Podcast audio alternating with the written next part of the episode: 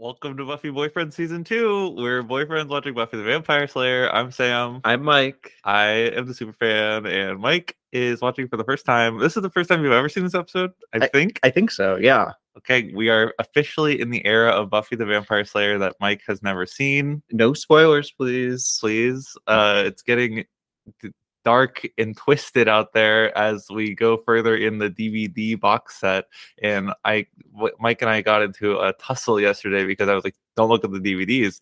Uh, you can't look at the DVDs because there is eventually a spoiler on one of the DVDs, and I don't want him to see it. I just want to be able to go through and clear all of it. Like I'm a police officer going through a new house, making sure that there are no like bad people in any of the rooms. Wow. I didn't realize I was dating a, a police officer. I'm a protector.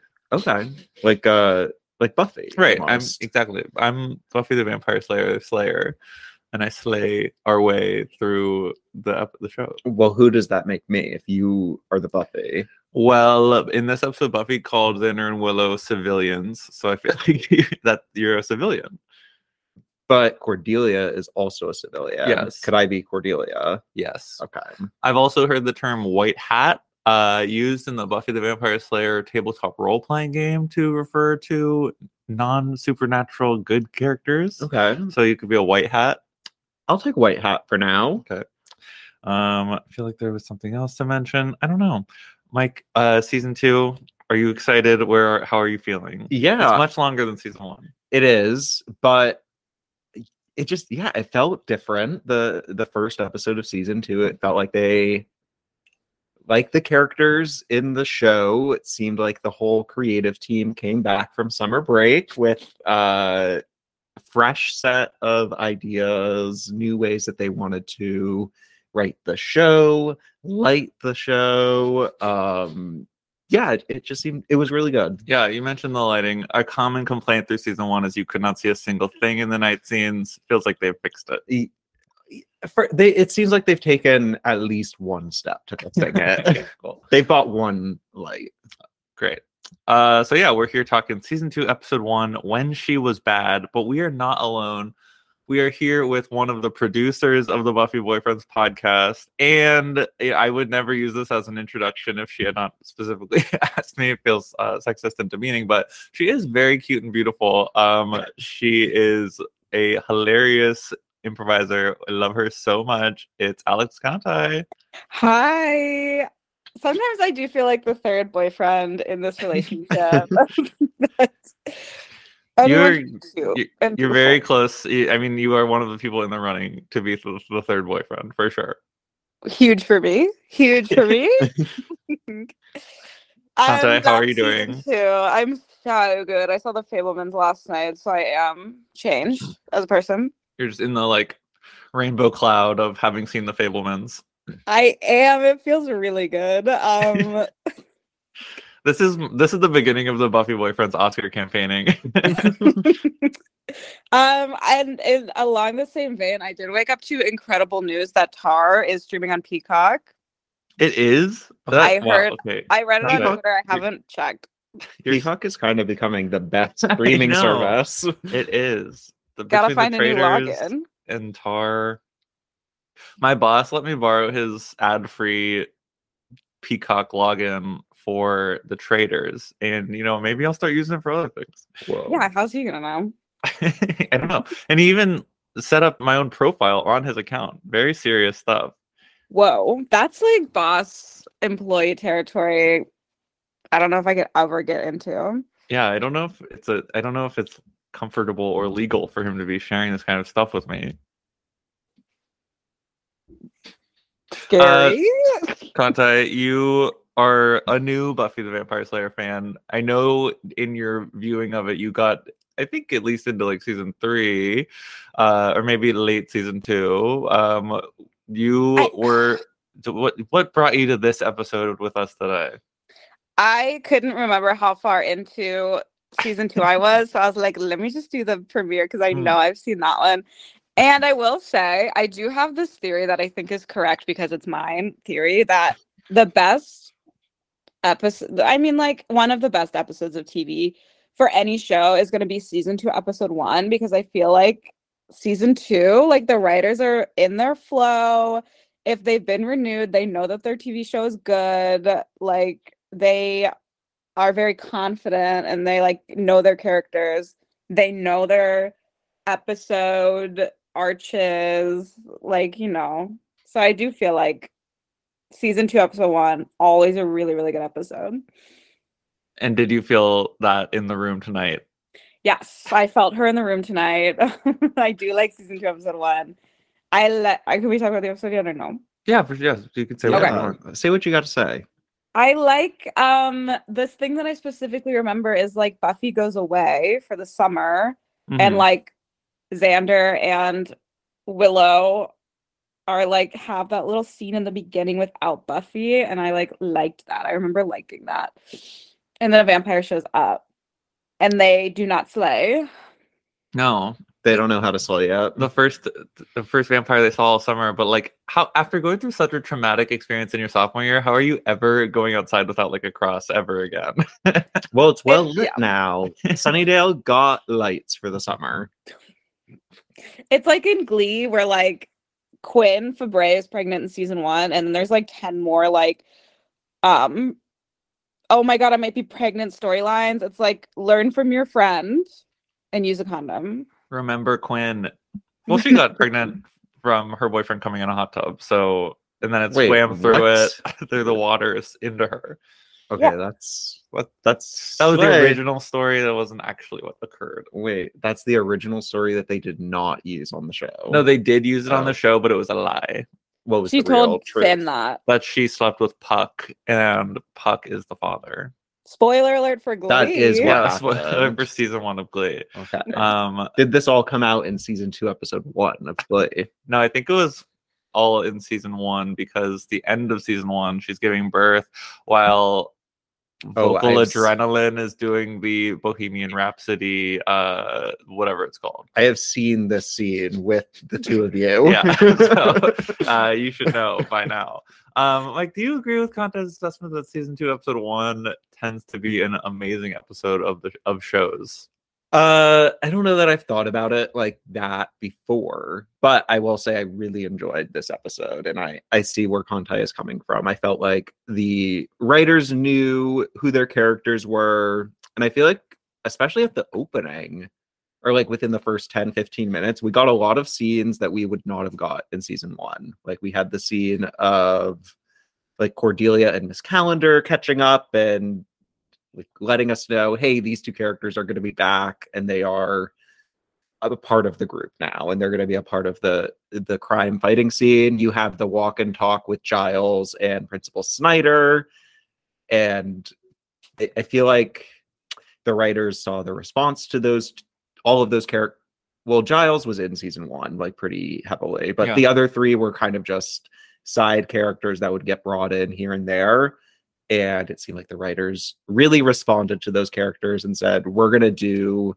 the work to integrate them into the main cast this season I also feel like they did more of this, more in this episode of scenes where Buffy is not in the conversation, which I think is something that, like, season one, it's like it's Buffy the Vampire Slayer. She's in like every single scene. I feel like in season two, episode one, they're more open to just like other people talking and having conversations without her. Like, I mean, and especially like Cordelia and Mrs. Calendar talking to talking to each other. It's just like.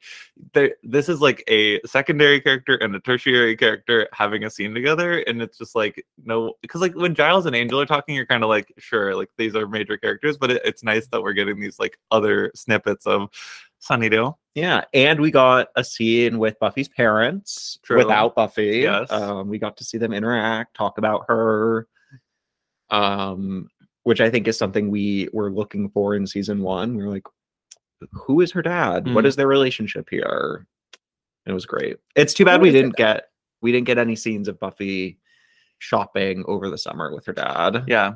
Well, I we will touch on a place you can go to find scenes like that uh, in our IMDb deep dive. This episode was written and directed by Joss Whedon. Ooh. Um, and just to just to circle back for a second, I have never actually really loved this episode, even uh, in my in my tenure, and even this time watching it, I I appreciated it a lot more than I have in the past. Still, would not count it among my favorite episodes. Um, not not for me, I guess. Sorry to say. Uh, I just. It's, Do you think I- it's a solid episode though, even though it's not one of your favorites? I think it's good enough. I think that they I like I don't like like, I I wish that they would be a little more um uh I don't think that the like Buffy's trauma needs like needs to be all wrapped up in one episode. Like I feel like it gets fixed too quickly and I don't like how they write around her reactions to her trauma. Like I feel like it's I don't think they did it well and I don't think that this episode is particularly like fun. They said we don't want to see a depressed teenager. yeah, Fix her. right. Um love the Bob though. Ugh. Love the Bob. It's Bob season. Buffy has a Bob. Jenny has a Bob. yeah. Who would you like to see get a Bob next? no one. They all look bad with the bob. Buffy looks good. I don't think Buffy looks good with this haircut. I don't think Miss Calendar looks good with this haircut. Cordelia's new hair, I don't like. it's very straight. And she has like the little ringlets mm-hmm. in the mm-hmm. front that sometimes she like has her bangs and sometimes she pulls. Yeah, it, it's it doesn't wispy work. bang season, and I love a wispy bang. I always tried to get a wispy bang when I had bangs, and it never happened. Xander got a new haircut. But okay, but Nicholas Brendon looks so fucking hot. Xander went to the gym over the I summer. I can't not, you know, he's the he, the man himself has is bad and has made a lot of mistakes, but in 2007, I mean in 1997, He's he looked physically attractive. What can I Yeah. say? Um okay, but going back, okay, I have DVD deep dive. Uh this okay, this this really noted in our eyes in the opening of the episode when they're going through like written and directed, series producers, all these things, and then it's like and Armin Shimerman as Principal Snyder, and then it said Brent Jennings as Absalom. Contact, do you know who Absalom is? No, Do you know who he? Brent Jennings is? no. If you had to take a guess from watching the episode, who was Absalom? I think he was in, he was in the episode. Is it the kid? No, No, it, it's so I'm so I'm still so confused about why this is how it happened. this is so wild. because i mean like he is like a it's his it's the black vampire absalom who i who is introduced in this episode and dies in this episode and i don't think they say his name maybe No, they do once don't. but who knows um and it is i had no idea why he was credited with his name that was so so strange and so specific to me that like as the character name and i was like googling trying to figure it out and i found my way onto like a german website from like when this episode first aired and it finally clarified things for me like in the first scene xander and willow are having that doing that game where they're like quoting movies to each other and one of the quotes I had never heard before is from this movie called Witness from 1985 that has like it's a pretty star-studded cast. Like I think Harrison Ford and like Patti LuPone are in it, but also Brent Jennings is in it, and he is it one he's like the ninth build person in this film, and they reference that movie in this script, and he's playing one of the characters. So I don't really know more of the backstory to why, but I think there's some kind of some Joss or someone in the writing room must have really loved Witness and must have loved this guy in Witness. Yeah, because yeah. he's not in any other episodes of Buffy. No, but he is focused on in a short story uh, from a collection of non-canonical short stories called "How I Survived My Summer Vacation." I think uh, for that it talks about what the characters did between seasons one and two. But it was making me laugh thinking about that because every character in this episode is like, yeah, we haven't seen a single monster all summer. So how are they writing around that? Where like they're writing these short stories where Buffy and her dad are just like in LA, like shopping, I guess. But uh, his short story is called Absalom Rising. so we, I mean, we find out a little more about his backstory. Um, but those are the only two Buffy stories referencing Absalom. R.I.P. Absalom. We didn't know you, Yeah, but we wish we did. He had a very cool name. I wish they would have saved it for a character that had more screen time, but they Yeah. didn't. I feel like if you're gonna give a character such a cool name, you gotta say the name on screen. Yeah. yeah. And I just want to like- comment. Oh, sorry. I was gonna say, and just be like, "This is Absalom." Yeah, the, friend. the the anointed one should have been like Absalom every single scene. True. What were you gonna comment? I was just gonna comment, like again with this show, they a very white show, not a lot of actors of color. Mm-hmm. They introduce a black character, give him a name, give him credit in the opening credits, and then they kill him off at the end of the episode. It's just a concerning trend that I'm noticing and just want to comment on it. Trend it's almost like. Joss Whedon isn't a good person. yeah. Hmm. and it's there's a lot of factors, but definitely Joss Whedon. Plus, you know, '90s, the WB. I mean, look at Dawson's Creek. There's not like people of color on that show very much. Uh, you know, it's just kind of like Oh yeah, it was like a an industry wide Yeah. problem, but I just want to comment on it. Yeah. for sure. Bad stuff. Sorry to bring the vibe down. No, I mean that you know the every uh, there's a, this is kind of a segment on every episode of the show where we're like this is bad. we're kind we're, we are kind of like the real friends of WeHo being like why are we doing this? Um.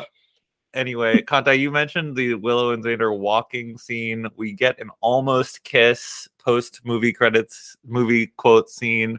Xander almost licks Willow's nose first. I was Um, losing my mind. I was like, is Xander just so horny without Buffy here that he's gonna fuck Willow? Like, Well, what it's is going on? Well, it, it took him three months to get to this point where he's like, okay, fucking fine. it wasn't clear to me at the opening. Like, have they just been fucking all Mm. summer, and this is a normal like walk and nose kiss, or is is this the scene where they go from friends to something more? Hmm. I felt there was a hesitation in the kiss Mm, where they it would have been their first one. I see, I see. yeah. You know when you just get so you're just like so fed up at the end of summer. Where you're just like you haven't seen anyone and you're like, I'll kiss anyone. I do know that. Yeah. I do know that feeling. How do you think we got together? Except you guys got together in the spring, so nice try. Ooh, kind of more of a winter, a winter winter vibe. spring mix. Yeah, you know, To me- like right before Christmas break, you're just like so ready to kiss somebody. Um, I don't like Xander. I don't think anyone's ever said that before. I don't like Xander. And the fact that as soon as Buffy gets here, he's like, fuck Willow, like throws her out. And then at the something that made me so mad is then like at the end of the episode where like the climax, like Buff or um Willow and Giles get kidnapped, and Xander just is like in the library, and Buffy shows up, and he's like, "If they hurt Willow, I'll kill you." It's like, where is this coming from? right. Like make a decision. Who do you like? Yeah, it seemed like they jumped really quickly to the we need to hate on Buffy right now train. Yeah. And like she was like she is seriously clearly going through something, but like I can't like it doesn't seem like they've even talked to her over the summer at all. Like Willow, it doesn't seem like Willow or Xander have like talked to her on the phone at all. Where like because in the opening scene, Xander's like, "Hey, did Buffy mention when she'd be coming back?" like you have it, well, it, get to, to call her to find out I think Yeah. she's not answering her phone. probably Queen. She's yeah, she needs some time to herself. She's very me last night, where she's like, "I'm just gonna do my thing at a movie by herself all summer." Um, but it's um, but I think that Willow did mention that like Buffy wrote her a couple c- postcards from. LA, which is good, and I like how Buffy was like, "I'll keep in touch with Willow, but I'm not." Writing Xander one fucking word. I like that Yeah. as her idea. Uh, at the end, of, ugh, Buffy and Xander in this episode Ugh. makes me so mad. I think that this is another reason why I don't like this episode. I feel like I need to. I'm not saying this is a bad episode. It's just you know not good.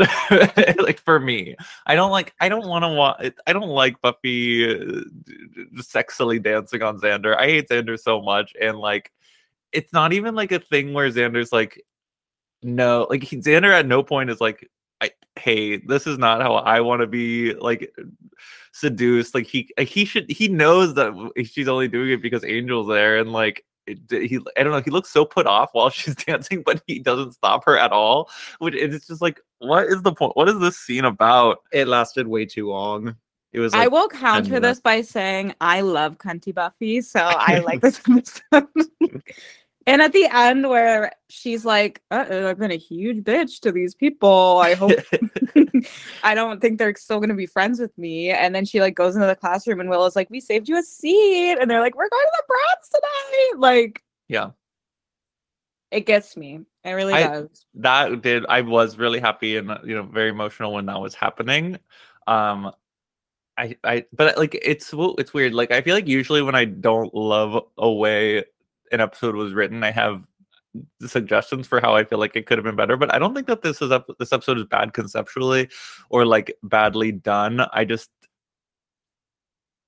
needed it to be different somehow. I don't. I I can't think you want I think you said you wanted the trauma to be spread out Yeah, rather than contained in one episode and dealt with in one episode. I think that that if it, if it had been like because like it's not like every single time they interact with her she would say something mean. It, it would be like, hey, she's being like a little weird every once in a while, and then like I feel like it would over the next like four or five episodes it could be dealt with. But you know. I weren't they like talking about how she must be possessed, and Jazz was like, "Sounds like a teenage girl to me." hmm, Mm. Giles has a lot of thoughts on the actions of teenage boys and girls. it's his role in the show to be like, oh, these kids. well, that's Principal Snyder now. He was really hating on the kids this this se- this episode. It seems like that's going to be his role this season. he hates kids uh and it's so funny and, and they i mean and they call it out right away giles is like have you ever thought that since you hate kids you shouldn't be a principal and he's like someone's got to keep these kids in line And I think he's right. i'm happy he's there good energy on the show True. hope he can get involved more I don't remember. get principal snyder in on the action hunting vampires Him, Cordelia, and Miss Calendar on a little sub team. yes the b Okay, squad I would watch that, and then he also goes out of Bob. It's the Bob team. I love that. That'd be so good. Um, we this is a, a, shockingly like fifth or sixth episode for the Anointed One. When Yeah. when the Anointed One came on screen, Mike, you were shocked he was still part of season two. I thought they got rid of him at the in the finale. Like they killed off all of va- they killed the master. All these vampires who were supporting him are gone or dead or something. But this kid is still hanging around, and he, you know, spoiler alert, survives the episode. So we Yeah. might see him again. He the vampire started fighting Buffy, and he like left through a door, and we never saw him. Well, he we saw him for like one second at the last scene, but he just like pieced. Yeah, he uh, he knows his strengths and weaknesses. He knows he would not survive that fight. yeah i mean s- strengths na weaknesses everything so He is a child. Um, but he's but he's not he's like a full demon man inside the body of a child but he is a. ch- He has. Does he have demon strength, or does he have child strength? I don't think we've ever seen him fight. we've never seen him fight but i can only assume that he has all of the powers of a vampire so i think he does have like the metaphysical strength of a- an adult possessed by a vampire we just have never seen him do anything Yeah. Do we think the anointed one is going to be next week's um, guest starring? I, it seems like he may have missed the boat on getting that billing Mm. Could this be his first acting role, and he's just happy to be there? yes I'm sure everyone on set is happy to be in the same room as Sarah, uh, Sarah Michelle Gellar. So I mean, especially after she starred in Scream 2 uh, in the summer between seasons one and two, which is why she has the bob. she- you know, that I'm for that. Um, Yeah. I, I re- as I have noted, I recently watched all the Scream films, uh, and Sarah Michelle Gellar was awesome in Scream 2. Happy she's here. yeah. Um, Scream Six coming out soon. Yes. In I New will York be seeing it opening week. Uh, my roommates and I all seeing it together. We watched Be careful it doesn't turn into a Scream Two situation where you know, you go to the premiere and everyone's there in ghost face costumes, then you go Yeah. to the bathroom and get knifed. That would be bad. I would not support that if that happened to you. Thank you so much. I also wouldn't support getting knifed. Who would do Buffy boyfriends with me? Your next boyfriend. No, that doesn't sound. Me, I'm the third boyfriend, remember? Oh right. conflict right. with If I Conflict will- win third boyfriend by that point, we'll have to. Ha- we'll have a pageant for one of our off-season episodes. To A be Buffy third boyfriend pageant. for third boyfriend, It'd be good. it'd be pretty Um, good. Okay. David Boreanaz talking about crediting. First time David Boreanaz is in the theme song. True, but the cat is still before him. True. Iconic shot of the cat jumping out of the box from episode three. Yep, very happy the cat has made it into season two. I felt like other than David Boreanaz as part of the theme song, the themes the, the clips they were using had been relatively unchanged. Yeah, there were a few new ones. Mhm. I think, um, assuming for sh- episodes that had already been filmed for season two, sort of what the '90s loved to do with their opening credits. Um, but yeah, it was pretty similar. I also can't remember if this was in season one, but I I think that Anthony Stewart Head was obviously as Giles was uh, in the theme song for season one, but I feel like they added Anthony Stewart head as Giles for season two. I'd have to go back and rewatch, but Yeah, I'm not sure. I also don't know. I'm not I'm unclear. Anyway, what did we think of Angel in this episode? There, he was there and did nothing. Very there. Let me look at your notes because I don't think he really did anything. he showed up after Buffy had the nightmare about the master strangling her. Um, and she, he was just like in her room. And he also like there I did like the scene where Buffy and him are in the bronze stocking.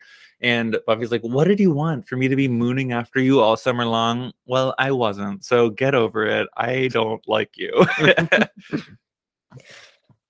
Um, he is all, very much as Angel does. He is just there, and then he he he engages in the fight a little bit. yeah, much more useful now than he ever had been in season one. Yeah, I'll give him that. I'm He's not giving him much- much, but we're giving him that. Yeah. He's very much a pawn between Buffy and Cordelia, um, where Cordelia's like, "Hey," when they're out, like Buffy Lee dances with Xander Sexley and then leaves, and then Cordelia runs out to the alley and is like, "Hey, you're being sort of." Is it Kevin? Yeah. He, like- Mikey Conti said, is it Kevin? She knows. She's got instincts. Bye, Kevin. Bye, Kevin. Um. Anyway, yeah. So Cordelia runs out into the alley with Buffy, and she's like, "I guess I'll just go dance with Angel if you're gonna be a bitch."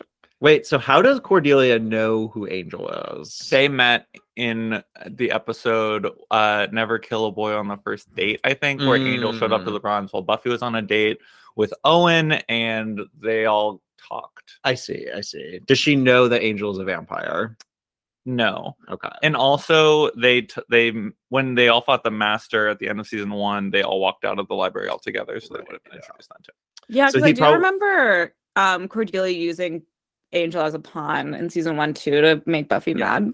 I'm obsessed with that scene of Cordelia and Buffy out in the alleyway. Probably my favorite of the episode. I feel like this is another thing where Cordelia is the only person in Buffy's life who is aware of her status of the Slayer, but thinks of her more as a real person that she just like interacts with in the real world and is like, hey, we don't like each other, but you're being terrible. And I just like want to talk to you about as an actual human being.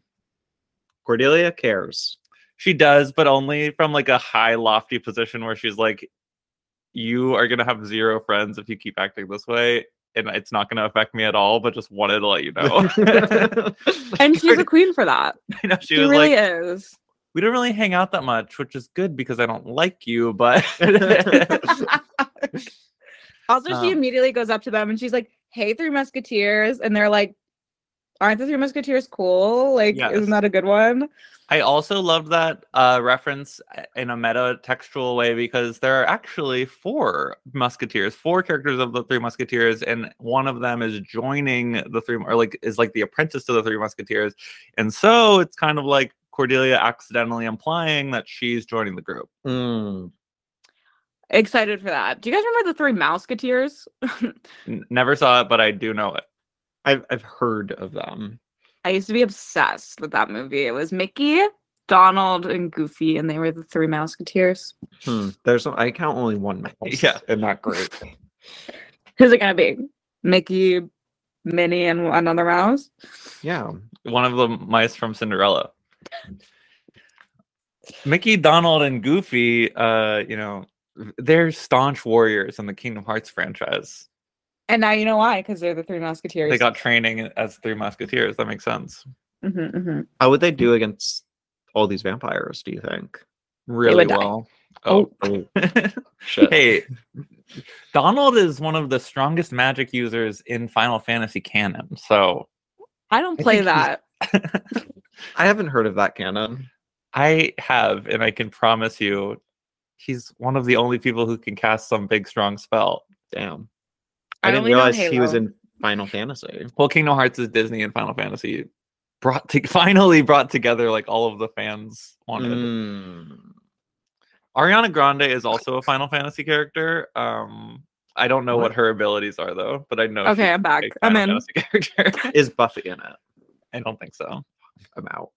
People what on if- Twitter, you know how Ar- Ariana's filming Wicked right now? Okay, yes, thank you for bringing this up. What, what were you gonna say? I was gonna say like I saw a tweet that was very funny. It's her singing over the rainbow, and they were like, they got her enunciating. I saw a tweet about that video that she put up. Where they, call, they said that she was dressed up like an uncut cock. it was like it was making me laugh. But also, the first thing I heard about this debacle was people being like, Ariana Grande's fans are saying she's not a singer anymore and they she needs to get back in the studio. But like she's busy because she's filming a musical. like she's singing in the movies. yeah, it doesn't She make any sense. Studio.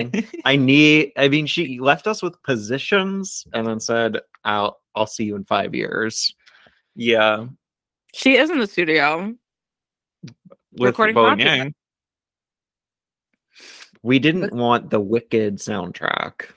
That's We- not what we meant. Yes, we did. Yeah, we did. We did. and I and I are like, maybe you didn't, but many people did. Yeah, I got flamed recently for saying that I really like the song "Wonderful."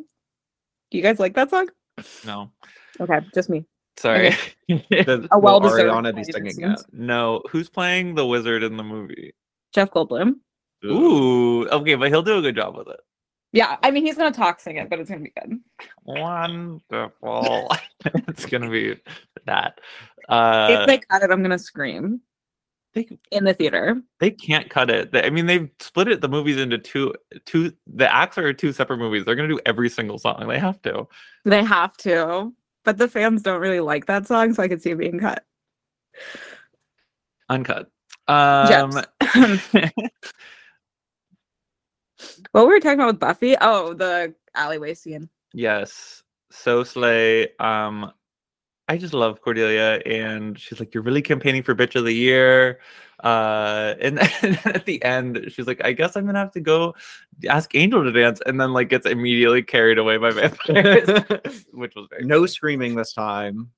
no, they covered her mouth. I will say, I feel like uh, inspired by our conversation with Derek last week at, in talking about using proxy heterosexual relationships to mask your homosexual tendencies, using Xander and Angel as these pawns in their little games to uh, annoy one another and just like Cordelia can't get Buffy's attention, so she's gonna go get Angel's attention, like that kind of thing is very. I just, I you know, I'm, I love Cordelia and Buffy as a as their dynamic, and I think they're in love.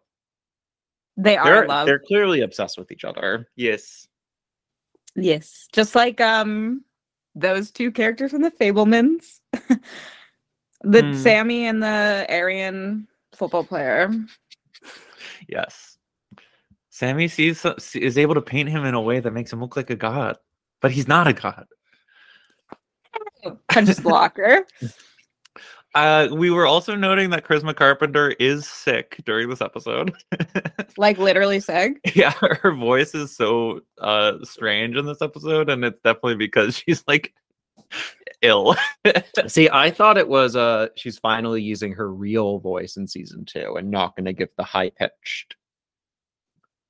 I think that it. I mean, just I'm pretty sure that the season one is her usual voice, and in Okay. this episode, she is just like going through something. Great. Well, Mike we'll said to. all women are so high pitched and shrill and annoying. Mhm, I did say that. I Um, I do love this though. Like I feel like this is something lost in modern day TV production where like Buffy, they needed to do an episode every single week. So if someone was sick or busy, like that character either wasn't in the episode or we're just gonna have to go through it. Like it we there's no other way to do this. And so they just have to do it. Whereas like now it's like if it takes like seven years for the next season of the show to come out for like everybody's schedules to line up or whatever that's fine or whatever but it's like it's so funny that they have to go it's obviously like a really long production season or whatever 22 episodes but like they there's no other option they charisma carpenter's sick she's still gonna deliver the lines That's how Riverdale did it. And remember how the kids like well, the adults playing the kids fully like KJ Apa like got into a car accident because they were like working them like r- like 20 hour days in Canada and like they would at like 4 a.m. they'd be like, All right, you guys are free, go home. And they'd like K- they'd like drive back to their hotel like exhausted. Yeah. I and I will say on my previous uh, thing I just said, obviously I don't think the working conditions are good, but I do I do, we're no longer But we this need them back. We do, yeah. Or like something similar. Like it's just like this, I'm not saying this exactly. Like I don't think that she should have been having to show up to work sick, but I just don't like the way TV is made right now. No, Sam, you're right. I was not trying to throw you under I'm- the bus with that. No, I comment. know. I'm I'm just trying to balance out my ideas between bad working conditions and also bad working conditions making interesting TV. if it's gonna happen, hey, they say creativity comes with constraints. Right. I guess the better example of this is when an actor is busy and is like working on a different project and the character has to like go away or like is on vacation for that episode or whatever. Like that kind of thing is just very silly to me where they just like have to make up an excuse for why an actor isn't in the episode. And I did unintentionally learn that one of those episodes is coming up this season. Oh, Last Oh, yeah. night when Sarah Michelle Gellar was hosting Saturday Night Live. yes. They had which to- episode? Uh it's called Bewitched, Bothered and Bewildered. Have I gotten there? I don't know, uh, and I will not be disclosing any of the plot points currently. I just know that Buffy goes to host SNL one week. Yeah, And that's the Incredible plot. that would be a really good plot. I do have a bookmark for when I stopped watching, but I can't say it because it's a spoiler. Yeah, no, I know a big tentpole moment of when you stopped watching. um, anyway, uh, so the the, the the major plot point of this episode that we're we're talking about all of the high school stuff, but the big supernatural issue is the anointed one is trying to bring the master back to life. Uh, and so they gotta dig up his bones under the consecrated ground that Giles and Willow and Xander all buried together um and they they're trying to do a spell gotta gotta bring him back to life It was crazy. It's crazy to me that okay, so like did that whole barrel ritual. They got to wear robes, like Willow said. Um, and then like the anointed one's like, all right, we're gonna go dig up the bones. And the the people digging it up are like, ow, this hurts. It's it's it's like blessed or whatever. And the anointed one's like, keep digging. And then they dig up the bones. It's like I know. Yeah. They're, they did not do a very good job of protecting the bones at all and i i was also making me laugh that they just buried the bones they, they weren't like in a box or anything the vampires just like found a skull underground Yeah, it's like they should have done what Buffy did at the end of the episode and just destroy the bones. right well this is i think that's a kind of a good point like buffy knows what to do everybody else left to their own devices seems like they have no idea what they should do without her Maybe they were respecting the master's burial wishes. Like he Mhm. left a will. This is what I'd like you to do with my bones. bring me back to life Yeah. It just proves that Giles is not a good um Watcher. what is the book boy? What's it called? watcher yeah Yeah. he doesn't know everything He doesn't know anything. Every episode I watch, she's like, uh, Buffy's like, hey, I think it's this. And he's like, it can't be that. And then he looks at his books and he's like, you guys are right. This episode also hinged on him not knowing everything because he originally translated the prophecy to be about the people who the master was closest with when he died, but it was actually who was physically nearest to him, and so that's why they were they like got all mixed up. Messed up. Uh, and then yeah, the Mike, what did you think about the action sequence at the end of the episode, final fight? I enjoyed it. I, you know, have been commenting on the fight scenes every week here, but one, it's well lit.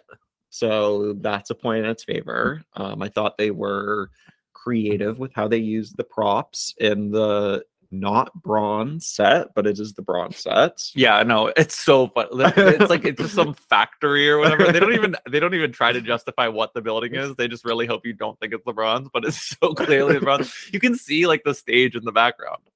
Um, they rehired Buffy's stunt double, the gymnast. Mhm. Um, she was available this week, so Buffy got to do some backflips and vault herself over the the like Mhm. catwalk down onto the ground. Um, yeah, it was good. Fight scene was good. Buffy took that torch that was just hanging out in the middle of the room and then double killed two different Yeah, vampires. Because One they ran into it. they said we see two different ends of this torch and it, they would both kill us so we're going to run into both ends Yeah. They I made- do I do like like Buffy shows up and like right, the fight sequence starts and like by a vampire, you know, turning to ash because she simply punched him. Is she like wearing a stake ring or something? I thought he. F- I don't remember exactly what happened, but may- either she was holding a stake or like maybe he fell onto a stake. But I don't. They would have. It's something like that. But yeah, it was a good fight scene. Yeah, I liked it. I feel like the more captivating action sequence for me is when Buffy tortures the vampire in the like right Ooh, before. It, like. I just feel like that's so dark and mm, like there's a major character moment about her trauma or whatever that we haven't seen from the girl before uh the young girl uh and she just like she puts a cross in her mouth yeah and says swallow bitch. It was it was reminding me of that scene in jade legacy where they the kid swallows the jade. oh yeah. Uh t- scary stuff. Don't swallow that hurt, jade. Roman? yes it's bad. Uh Ow. whatever i can't the the itches or whatever. Uh eh, yes scary stuff um but i mean now but then uh, towards the end of the episode uh, you're like is buffy just healed now? Like it feels like she pulverized the skeleton just got it over it Yeah, it's like me at the Fabelmans last night. I walked out of that movie and I said, My brain is fixed now. Hope my friends still like me. Remains to seen, but there is all it one is one thing. major piece of the episode we have not discussed yet um miss calendar went to burning man queen crazy, crazy. Where Giles is like, What did you do this summer? And she's like, Oh my god, I went to Burning Man. You should come next time I'm fully like, what is her what is her personality? she's all over the nerd. place Yeah. she's a cool computer girl she willow wishes she could be jenny calendar yeah She'll get there. yeah, I'm just ready to learn more about her. This opening episode bodes well for some Miss Calendar backstory coming this season. Um, maybe I mean, her and Giles definitely gonna hook up if they haven't already. cross your fingers. have they I- dated in season one? Did they date? no they it- there they- is sexual yeah tension. it's it's they're in the repartee phase of the flirt mance They're Will gonna they want- fuck in that library cage someday. excuse me Oh, um does anybody have any thoughts on the episode before we go into our segments Let me look through the notes, but I think we've hit on it. Oh yeah, the anointed one says he hates that girl oh yeah at the end of the It's episode. like that. Why, why was that part of the episode? It could have just ended on Buffy and Cordelia, or Buffy and Willow and Xander being friends again. But then they were like, "Remember this guy?" he's coming back. Um, no, it was a good episode. I I feel like I am higher on it than you are, Sam. Um, but I was excited about the the new era. Yeah. And you famously said season two is where Buffy fans are made. Yeah, no, I think season two is awesome. I just have never loved this episode, and I but and I feel like in season one, when I would come into an episode with that impression, I would come away from it being like, oh, it actually was pretty good. Um, and I definitely found a lot of merit in this episode. It just still isn't one that I would put on again. It's very um setting up season two. yeah, it's sort of like the overture. Gotta watch to understand where all the characters are coming from, but it's kind of like let's get to the meat, Mhm. the fake meat. I'm vegetarian. the Brussels sprouts. Uh, uh, okay, so moving into our segments. Wait, should we comment on the band and the bronze? Oh my god! I God, felt yeah, like they were sorry. like so such a an interesting choice. It's been- not really what I would expect to be playing at the bronze. Yeah, it's been so long since we had a bronze feature that I forgot about our segment. Cibo Matto, um, a band from the '90s who had a uh renaissance or whatever re- re- reboot or whatever you however you would say that uh for a band in the 2000s uh i definitely don't know about them through outside of the show but the songs that we heard from them are are very good and i kind of want to listen to more of their stuff yeah. They they knew what they were doing when they were making music. Uh it was sort of like a weird ambient vibe Yeah. almost. Um singing sounds that aren't quite words, I don't think. sure i loved their style too they looked so good Yeah, they all looked amazing. It was Yeah. great. I want to hear more and i I felt like it- love um I love when a TV show, you know, like very Buffy the Bronze, the OC, whatever their bar is called, I forget because I haven't watched that in about a month, so my brain doesn't remember. And the Gossip Girl reboot when they bring in like um an artist that's very like of the time where like I just watched the Valentine's Day episode of the Gossip Girl reboot um where Charli XCX sings Lightning and I'm like I can't Wait, wait, right Charli told. XCX is in the Gossip Girl reboot. singing lightning in one scene and i just can't wait for like 10 years from now when someone's watching that and they're like i've never heard of charli xcx um 20 years from now That's People not know gonna happen. If But if it is, it's only that. because Charli has changed her uh performing name to just be Charli or something like that. Maybe. Wow, we'll True. definitely be watching this clip after the podcast. Yeah. Uh no, yeah, I this is the first time I feel like they had a band in the bronze that they actually said the name of, and the characters had to be like, "Oh my god, we love them" or whatever. Like Willow was so excited to see Cibo Matto, and now I'm like, maybe I should check out Cibo Matto. They've definitely achieved their goal. uh, they, I, I liked, I really like the song. I felt like it was perfect for the like weird, sexy dance that Sarah Michelle Gellar Yeah. did up on Xander. Um, I, I, I, I went back and forth that entire scene about whether it was whether the seduction and the faces were good. I felt like Xander looked so put off and weird, but then never did anything about it. And Buffy's dancing would change between like sexy movements and then being like weird rhythmic thing that like I was like this it's I'm sure it's hot to be the one person you're dancing up on, but to view it from the outsider's perspective, it's like this is so bizarre to see. And I also have to there was some weird editing choices throughout the beginning of the episode where it was like different characters having nightmares or dreams. Like Buffy had that dream of like Giles killing her in the student lounge. And then it ending up being the master. And then it was the master and then it was a dream. Yeah. That made me feel like the first five minutes of this dancing scene were Mm. a dream because it was a very extended scene. Yeah. and they Um, kept cutting to other people looking on and like reacting to it. It was just like I feel like the, this in the musical thing at the end where like Buffy and Xander and Willow aren't like they're talking but we don't hear anything of it. They're so long. It's just like they needed to fill out these 42 minutes. Yeah. Um I oh fun fact in the dream sequence David Boreanaz plays the master. whoa. that is a fun fact They could not get that other guy back. No. Mark Metcalf found dead in the library with a giant piece of wood. they said Um, since we're already paying david to be on this episode let's just put a little mask on him Yeah, he's he's a series regular. We got to use him somehow. yeah Uh, because he's not going to be in the episode We are starting a new segment today uh, to pay homage to my Tumblr roots as a Buffy the Vampire Slayer fan. I've found some uh, commentary or analysis from a Tumblr blog uh, for this episode specifically, and I'll be reading some of it now. Whoa. This What's comes the segment us, called? yeah. uh, you know, working on it. Talking This- Tumblr. This could, yeah, talking Tumblr. This could be something to bring up in the uh, Buffy producer chat. Uh, okay, so this comes to us from no hyphen soul hyphen required dot tumblr dot com. Uh, and it's Read about- the numbers too. Slash post slash. well, this is that's the URL for this specific post. Uh, about she when she was bad. Uh, and they say, "What a way, um, what a way to start." Let's see, Buffy having a difficult time, you know, sh- sh- having died and all. She has signs of PTSD and is haunted by what happened.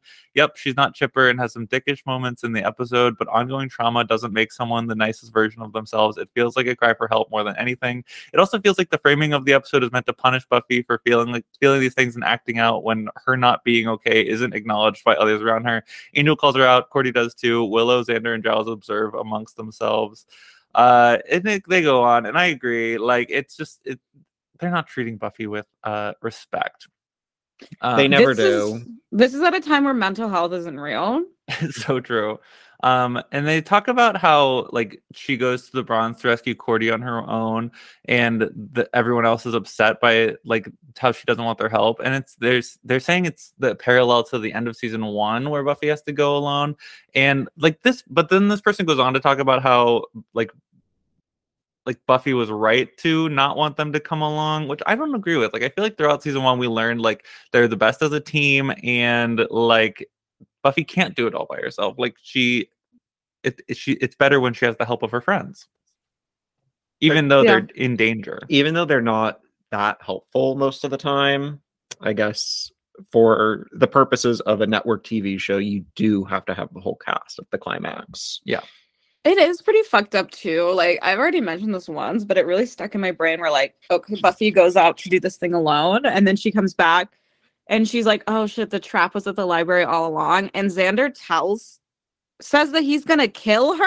Like that's And it's like he could never. Buffy would end him in a No. second. No matter how buff he got over the summer, he would stand no chance. And I just think, yeah. I just think if someone ever like threatened to kill me, like earnestly, I would be like, we can't hang out with this person anymore. Right. Especially after Xander's like already on thin ice based off of every single thing about him to threaten to kill her. It's just like, dude, what are you doing? he sucks. We're gonna have a great uh segment coming up. Threatening to kill her when Xander was actually on the scene when Willow got kidnapped and was unable to do anything. And now this is the woman he has to go to to be like, you need to rescue her. But if you don't, I'm going to kill you. Like, what do you want out of this interaction? He wants to feel his feelings. He wants to be right. He wants to man. put her in her place. Because she sexually danced on him, gave him a boner, and then left him on the dance floor. I, how do we feel about that dialogue where Buffy's like, did I ever thank you for saving my life? Very And strange. Xander was like, no. And then Buffy's like, well, don't you wish I would? And then like we see her like walk off and leave the bra. Like, like that's the last thing she says before we see her go outside.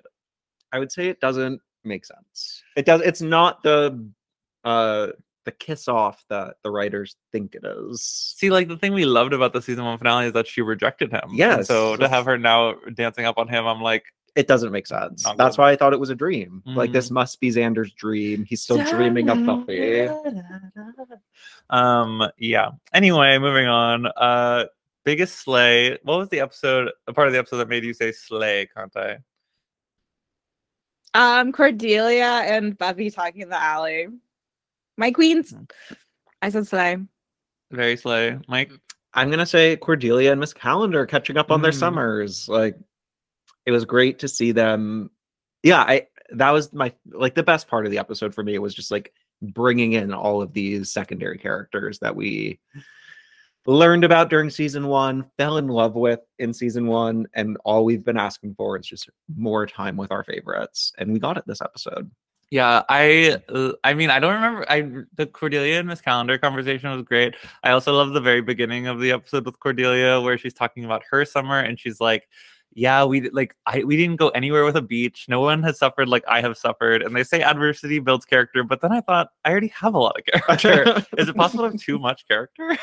She's so legendary. Um, I feel like probably my biggest lay is same as Kantai. Um, and it's just Cordelia is so good, and Buffy and Cordelia talking. I feel like that's probably the best scene of the episode to me. Uh, and I just love Cordelia checking her when no one else will. No one's like actively trying. No, everyone's being like, "Hey, you suck," and Cordelia's being like, "Hey, you suck," and this is how you can stop sucking, and I'm trying to help you. huge of her. Really huge of Cordelia to do that. I also don't. This is not part of the biggest slate episode, but I don't understand how Buffy is not the coolest girl in the school because she is literally the coolest girl in the school. She's so mysterious. She came from LA. She has the best wardrobe I've ever seen. Her hair is always on point. Like, and no one, she only has two friends. Like, ugh! how is that possible? I agree. They're all haters. Not to reference a, sh- a thing made by another creator bad, but I mean, same with Harry Potter, where it's like this dude is literally Jesus. Like, there are so many prophecies about this man. He's survived at the like attack on the most evil person in the world as a baby. You would think that if he went to school, he would instantly be hyper popular, but all he hangs out with is Hermione and Ron. Well, he's Starkey kind of a it right. loser too. But he, yeah, but, he was pretty fucking annoying to be around. But he, oh, but he was melded into a loser by the people who. I mean, I guess this is what Malfoy tried to do at the very beginning, where he's like, "We could be friends, and you could be great," and Okay, then is Malfoy the Cordelia? yeah, Ooh, okay, okay. Hmm, think about that, fans. I'm thinking about it. um, moving on. Fashion moment, Kantai. What are you trying to put the spotlight on? Um, the thing that sticks out in my head the most, besides um Willow's minion look, is when Buffy was just to talk about Willow's minion look. She literally, I know she's before minions. She's wearing denim overalls and a yellow shirt. She's a she looks exactly like a minion. Um, and it, I, it's so fun. I'm glad you pointed that out. I don't think I would have caught it without you mentioning it. I took a picture immediately and sent it to the group and I said, and Willow in her minion moment. I can only use can only um that the creators of Minion, the Minions saw that and said, "Hmm, I have an idea." There is that Rothko painting that always looks like a minion to me. Also, I feel like, I mean, as we know from the minion canon, minions have always existed. So you know, I'm sure Rothko saw a minion one day and painted it. And Willow must have. I, I bet in season two, episode two, we're they're gonna fight a bunch of little minions. we have to destroy the minions.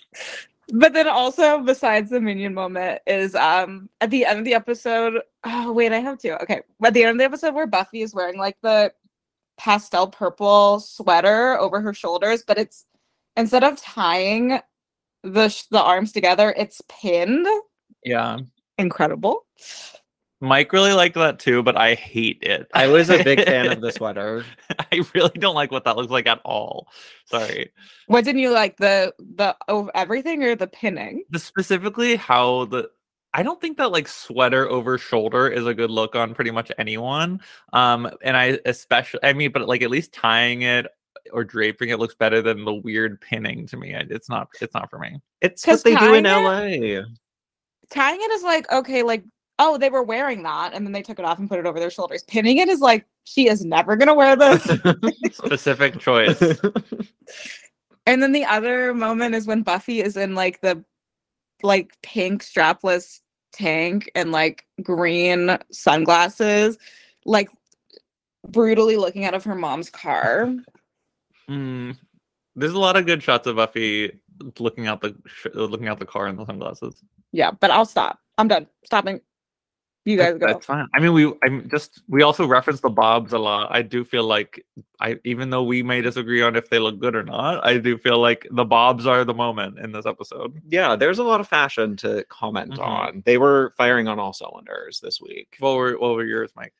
Let's see. Um this was a, a blink and you'll miss it because you're not going to see it again, despite me really trying to get a screenshot of it. Mhm. But when Miss Calendar, her opening scene, with Cordelia walking across the campus. She had on this like very distinctive belt, like low on her skirt. And I was like, okay, she picked that up at Burning Man. Um, and I liked the belt. Um, but then for the rest of the scene, she's holding like a big pile of books or files, like right in front of it. So you never see it again. So for those of you who haven't seen the episode yet, be on the lookout for the belt. Mhm. Um, my other two moments come from the bronze. Uh, first is who we got here? The pianist in the band. Um, I thought she had the best look of the band members. She had like a mesh crop top, shoulderless something going on. Hot. She looked great. And I feel like her skirt or like whatever the pant situation was had some sort of interesting print on it, but I can't remember now. I also feel like the lighting on the band was so distinct that it adds a certain mystique and glare to all of the things that they were wearing. So it was all very noticeable. Yeah. Um and then I thought Buffy just looked amazing in that like s- small black dress that she wore in the Bronze and the Mm. the camera really ate her up when she when she showed up. There was a long Yeah. long pan to Buffy's dress. The pan Not- up too. It started from the bottom and then it went yeah. up. Sexualize this teenager, cameraman. Come That's how you know the character's sexy on a show. Yeah, where you see the legs care of it. first. Mm, true. Legs hot. Um, my fashion moments would be Cordelia in the opening scene when she's walking through the campus. I feel she was wearing something good. I uh, and I don't remember what it is specifically. I only wrote Cordy opening, but uh, as always, you can see all of the fashion moments on our Buffy Boyfriends Twitter. Uh, so if you aren't watching the episodes and you want to see the aesthetic things that we're talking about, they're on our Twitter. Uh, and also, there's a scene where Buffy wears a white tank and green pants, and she looked really good. She looked really good. I, was, I specifically remember that outfit because I was like, damn. I want to dress like that's what I think I look like when I wear like big pants and a little shirt. No, And it is. It is what you look like. Yeah. You just need a bob. skinny, Yeah. Let me. What is? What is the name? Let me d- d- pour this salad dressing and serve Bob. This nasty salad dressing is so hot. uh, and that is what Miss Calendar and Buffy decided to do. and we thank them for it. I would never get a bob because I did get a bob one time and it was really bad. Hmm. I bet you You could just- pull it off. You know that I'm known for the bob. You My hairdresser did just cut off a lot of my hair, so she must have said She's "You need a watching. Buffy Yeah. season two. I'm Yeah. growing out my hair so that I can serve Bob. About time. Serve your Fabelman's bob, where it like is it stops it like halfway through your ears. yeah, it, that'll be good. A little, little half pixie Bob. hmm Uh, moving on to Xander slander. Conti, what was the worst Xander moment of the episode? Um, probably when he told Buffy he was gonna kill her. yeah, probably that one. Um, definitely bad, and it doesn't even make like like I know he's mad, but like he needs her, so like threatening her is not good either. So even from his perspective, it's like, why are you doing this? also, like, bruh, you were there. Like, it's your fault that they were taken. Like,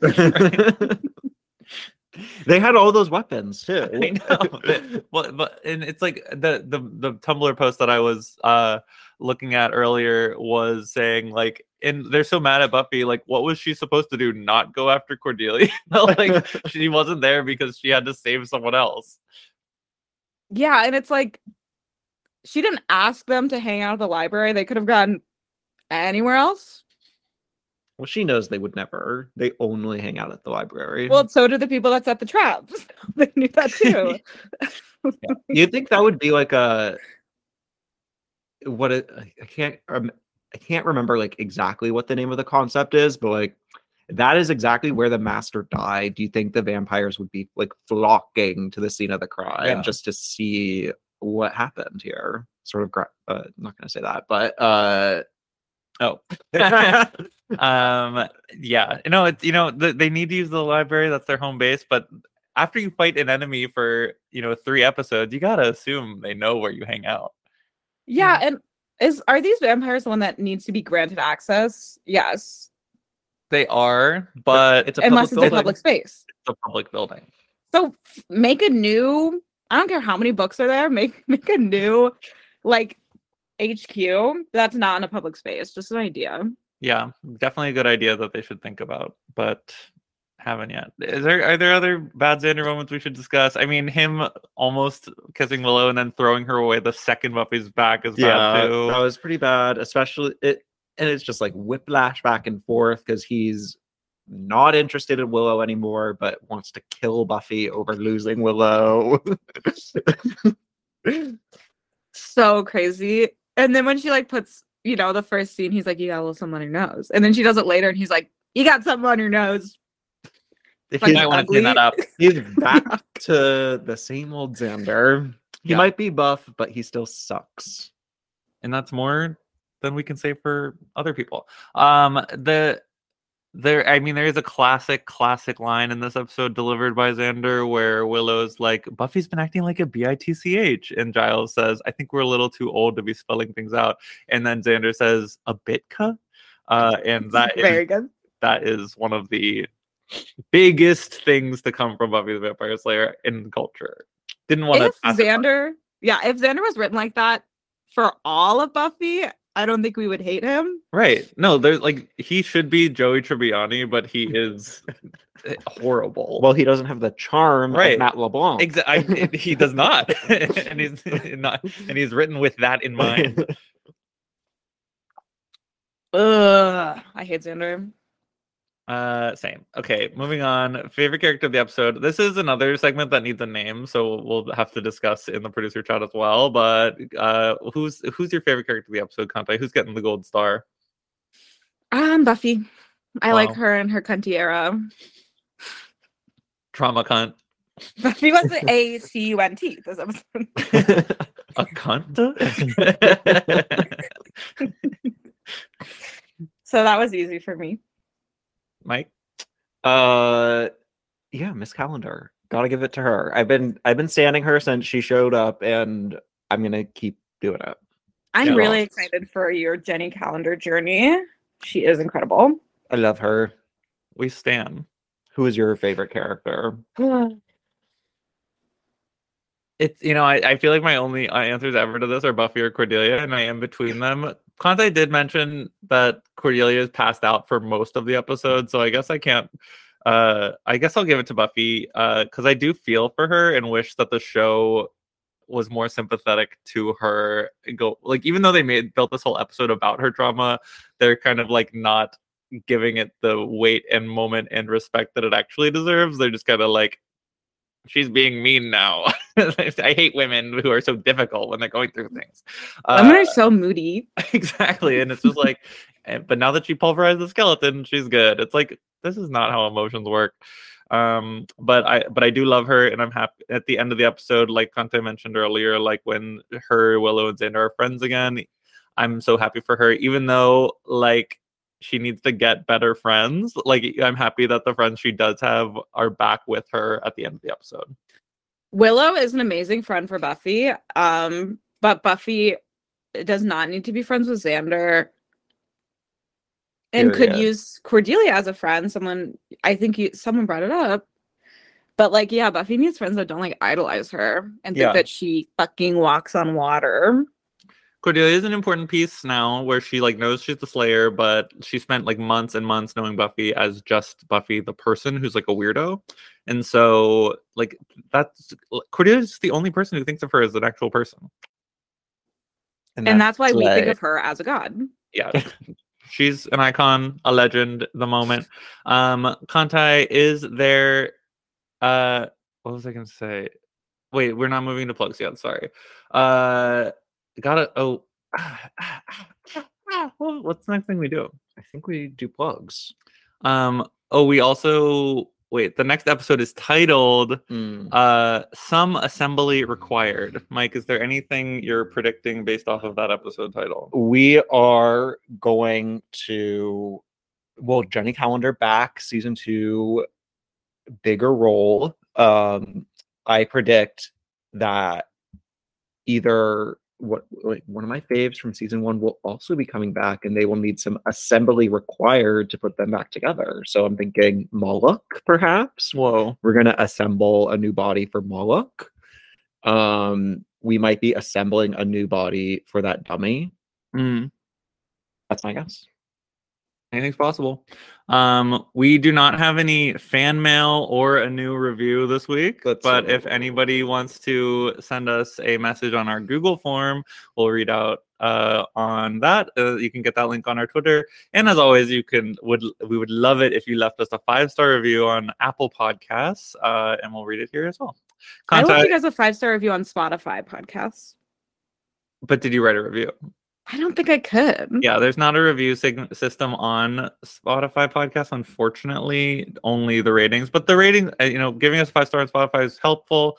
Uh, but if you, I mean, hey, if you leave us a five star review on Spotify, you can send us a little fan mail message and be like, "I left you a five star review on Spotify." Didn't Um, know. I will also open my Apple Podcast app for the first time since getting this phone and leave you guys a five star review there. Wow, and we'll leave, we'll read it next episode. Yeah. Dust off that app. She's going for that third boyfriend title. Yeah, she's, do- she's doing the absolute most. Who Um, me? Kanta, is there anything you would like to plug? Um, yeah, follow me on Twitter, even though it's dead, and Instagram at Kante Contai. And on Instagram, I'll probably post about my improv shows. I'm on a house team now, so if if anything's changed between last podcast and this podcast, and your listeners are like, she is so much funnier now, and she sounds a lot prettier now, it's because I'm on a an improv house team. So I'll be doing more shows. So if your little butt is in Pittsburgh, you can come see me. Every other week at Arcade? No, I think it's once a month. They haven't told us yet. Oh, weird. Whoa. Very cool. Playing it fast and loose. Yeah. Uh, Mike, is there anything you want to plug? Well, even though it's dead, we are at Buffy Boyfriends on Twitter, where you can see all of our fashion moments. Uh, great little curated post every week. Um, even though I don't have Twitter, I believe that I've seen it. Um, and then I'm at Flawless Lawless on Instagram. Uh, been getting a lot of random follow requests for the last week uh, from like Russian bots. So I'll clarify I'm only accepting friend requests if you are a real person. So stop friending me if you're a bot. And that's it. And stop friending me if you're a bottom.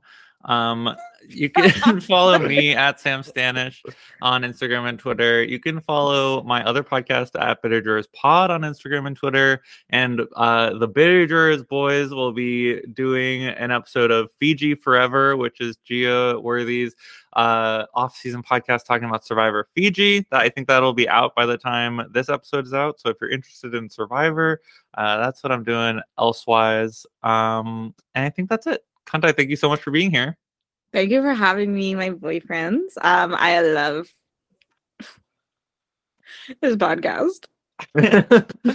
so happy to be providing it for you. yeah, we love having you on the podcast. Yeah, I will say my dad yesterday was like, Why haven't they asked me to be on? I was like, Because you don't watch Buffy. He said, I know about her from the Howard Stern show. Well, if he ever wants to do a uh, Monster of the Week episode uh, in season two, we are opening the doors to people who have never seen the show, as long as it's an episode that's not too important to the plot line. Um, and so maybe for season three, you and him could come on uh, for a Monster of the Week episode. We That'd would love to have. Tony on. I'd love to hear his thoughts. Mike's dad has also mentioned being on the show, uh, but he says he won't watch the episode, and so you know that's my one thing. I'm like, you got to at least watch the episode we're going to talk about. Yeah. I don't see my dad watching Buffy the Vampire Slayer, even one episode of it. I, it's just it doesn't It's doesn't not compute happening. in my mind. I know he's a big fan of the Orphan franchise. Feels like if we had gotten him to sit down for the puppet episode, that might have been Maybe, similar yeah. enough to him. But um, no, but you know, maybe. I mean, we've got three years of this, so it could happen at some point. True. I'll bring it up next time I talk to him. Be like, the offer is still on the-" we could have a dad's podcast. My Really mom, should your have- dad. Oh yeah. and then Tony. oh yeah, perfect. We're not doing anything that week. We're just gonna let we're gonna give them those three the access to the podcast feed. Mhm. Let them do whatever they want to do that week. Yeah, We'll put, it, we'll put it out. It's time the parents met, honestly. the three of us have been So boyfriends for so true. long. Um, so yeah, Conti, thanks for being here. This was so lovely. Uh okay, bye. Play.